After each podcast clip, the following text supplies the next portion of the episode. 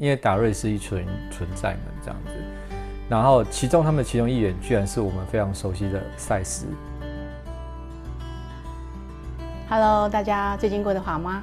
欢迎来到晚赛斯心灵对谈。今天我们再次很开心邀请到万能人生事务所创办人刘冠毅一哥，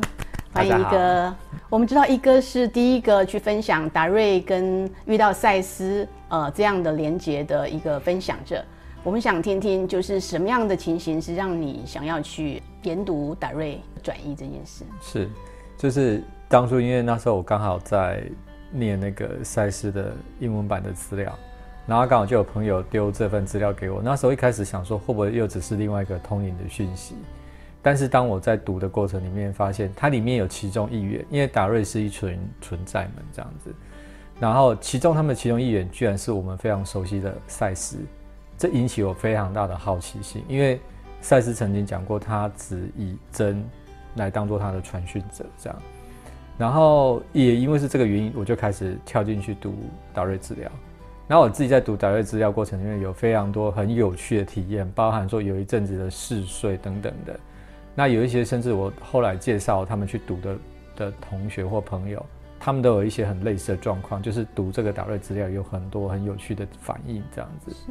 也另外一方面是因为很多人在读达瑞资料之后，他们发现整个生活松绑的速度很快，给他们带来非常多大的改变。也因为这样，我就觉得说，嗯，那是不是有机会可以把这样的资料介绍给更多适合他们的人？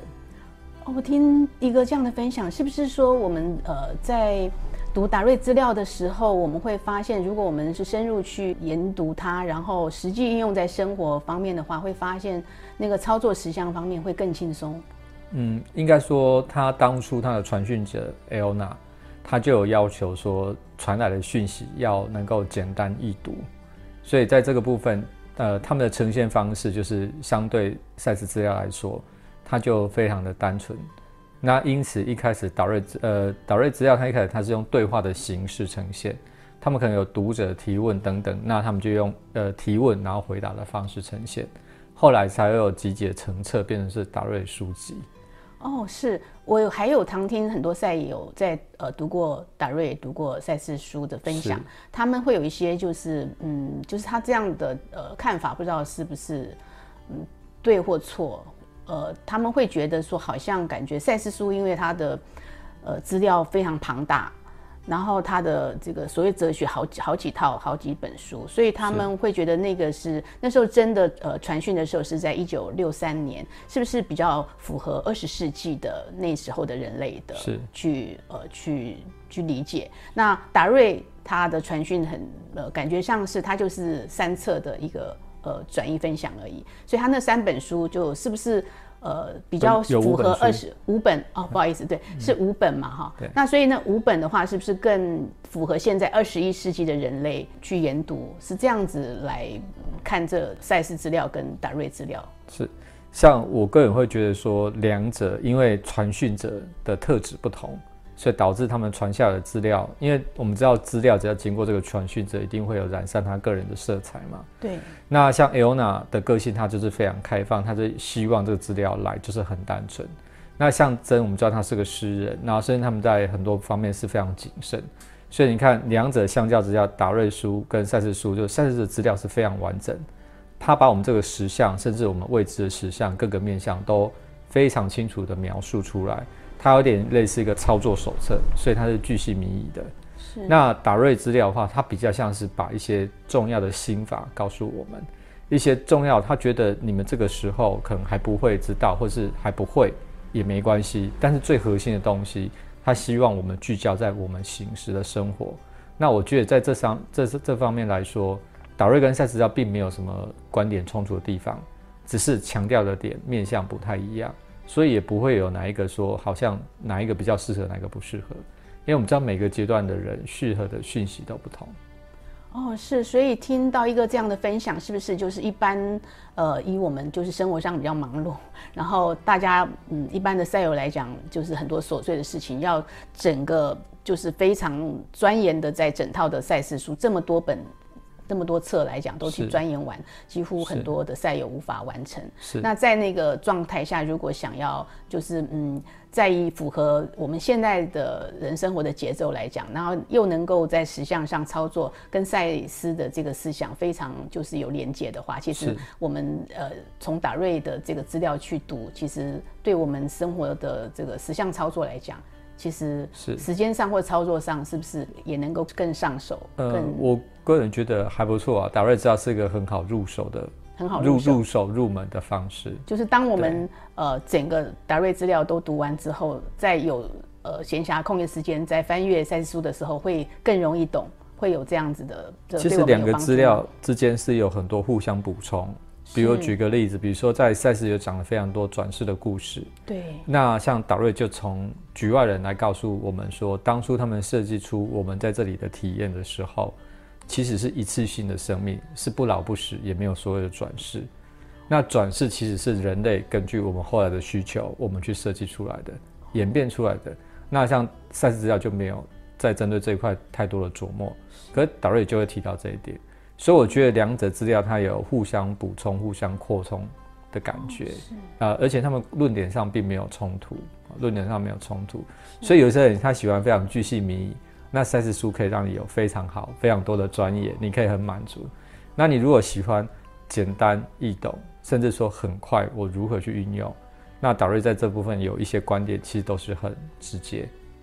哦，这样子听完一哥的分享，我们突然就觉得哦，毛赛顿刊非常清楚了，就是等于我们赛友或是玩粉们，你想要怎么样的学习，两种选择都非常好。是如果你想要钻研去研读精辟的所有里面的就是赛斯的思想，就是博大精深的宇宙的这个法则的话是，就你慢慢去研读也是很好。那但是如果你觉得说，哎，你想要很快的去去入门，从达瑞资料里面跟赛斯的连接，其实它有很多生活上的实修都可以去应用去操作。是所以两种方法其实都很好。都很好。然后因为达瑞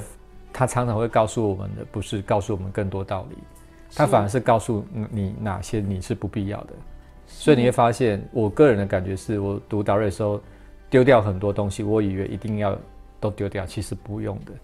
所以你会觉得你卸掉很多的包袱，卸掉很多的包袱。对，这是让他他让我觉得很棒的地方。所以以达瑞跟赛斯来讲，他们呃两个的这个哲学或者是心法的这个操作上，其实是连接上是非常相似嘛？有没有差异性这个部分？差异性嘛，比如说我举其中一个例子好了，比如说赛斯他有告诉我们说，记梦可以帮助我们更了解自己不同的面相，是或是你可以更去了解自己的相身。那达瑞在这边就会告诉你，你如果你连你醒时的生活你都搞不定，你去记梦，其实对你来说你也是会更加混乱，因为我们知道，对于真正的你而言，不管是醒时的生活，还是你做梦时候生活，其实都是你内心的象征。